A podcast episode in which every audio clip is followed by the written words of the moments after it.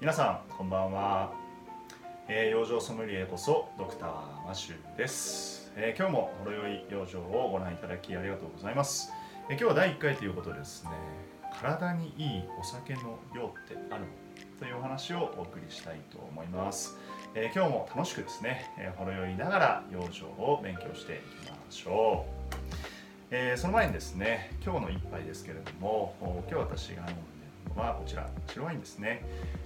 えー、ピュリニー・モンラッシュのプレミアクリューになりますけれどもマトロっていうですね、えー、これはムルソーでよく作ってる作り手さんですけれども、えー、この作り手さんがあピュリニー・モンラッシュで作っているですね非常にこう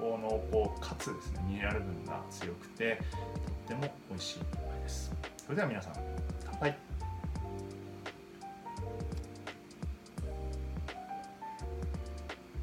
美味しいっすさてじゃあ今日の本題に入ってまいります、えー、次のうちですね死亡率が一番低いワインの量はどれでしょうか？1番1から2杯。2番3から4杯。3番いやいや全く飲まないのはもちろん一番健康ですよ。さあどれだと思いますか？考えてみてください。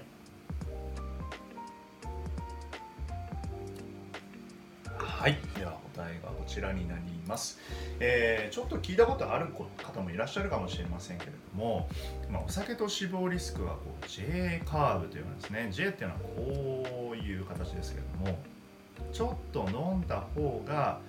全く飲まない人よりも死亡率が低い、ね、こういうふうに言われているんですね。でその、えー、説の元になったのがこちらの論文になりますけれどもこれオーストラリアのね、え、ナショナルデータを取ってきたものになります、まあ、見てみるとね男性が特に、えー、少し、えアルコール飲んだ方が死亡率が低くなっているように見えると思います、まあ、女性はね残念ながらそんなにこう大きな差は出ないですけれども、まあ、それでも全く飲まないよりちょっと飲んだ方が少し死亡率が下がっているように見えなくもない。ね、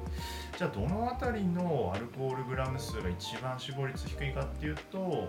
そうですね 10g から 20g そのぐらいに見えますよね。ってことはじゃあこのぐらいの量飲んだら大丈夫なのか？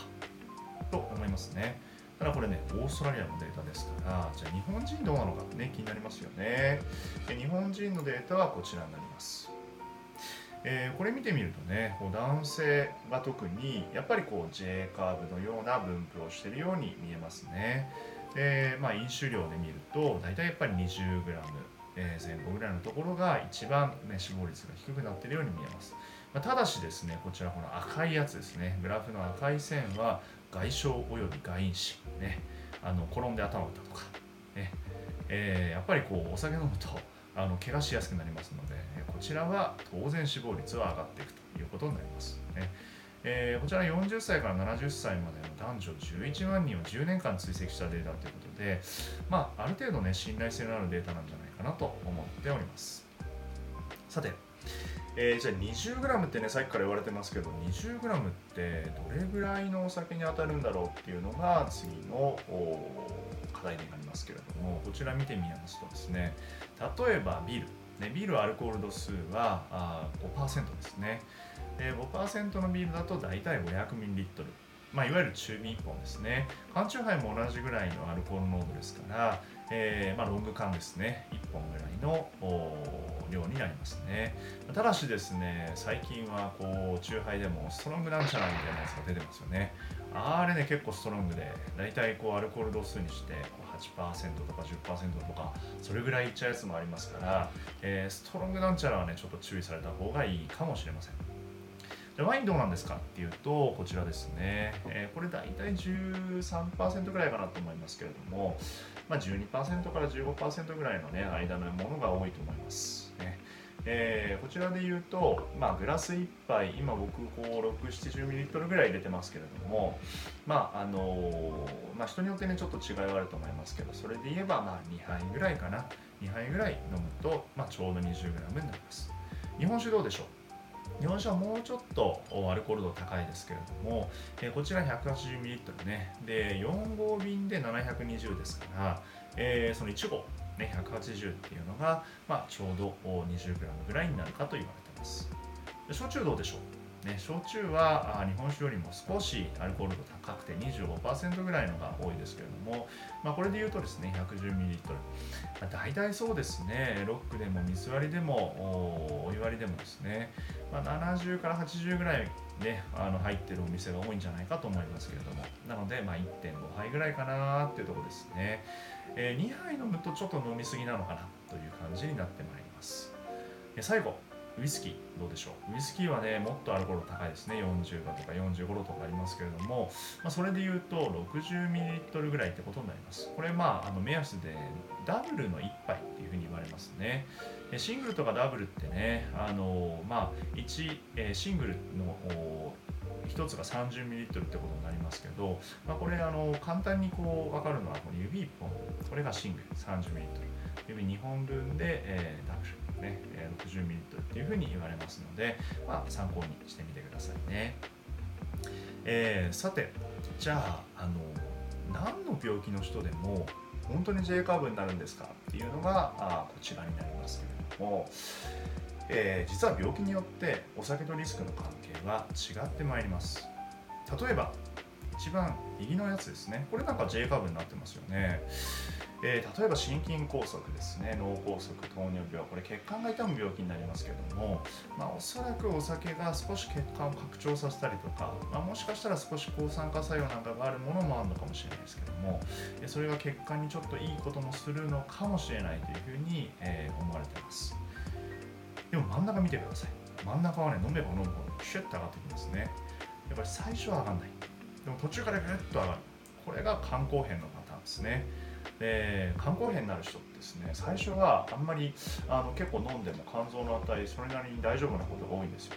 でもある点を超えたところからもう肝臓がですねもう我慢できないと、ね、肝臓ってすっごい我慢してくれてるんですけどもある点を超えるともう我慢できなくなってぐっと悪くなっちゃう。ね。これ肝硬変の人はお酒飲んじゃいけませんよね。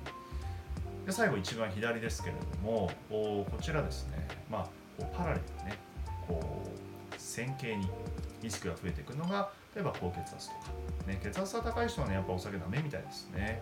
で血圧が高くなると脳出血パーンとしちゃいますので脳出血の人もダメ、ね、あとがんですね。がんもやっぱりお酒っていうのは、まあ、細胞にダメージを与えて、ね、そこのがん化を促進してしまうのでやっぱりダメってことになります。だから自分がどういう病気を持ちかってことによってお酒飲んでいいいけないっていうところは違いますのでこちらを参考にしてですね、判断されてください。さてそれでは次の話題に行きますけれどもお酒だったら何なんで何でも同じなんですか？何のお酒でも死亡率が変わる下がるんですかっていうところなんですがあいかがでしょうか。ね。1番ビール。2番ワイン。3番スピリッツ、えー、死亡率が一番低いお酒はどれでしょうか？ということでちょっと考えてみてくださいね。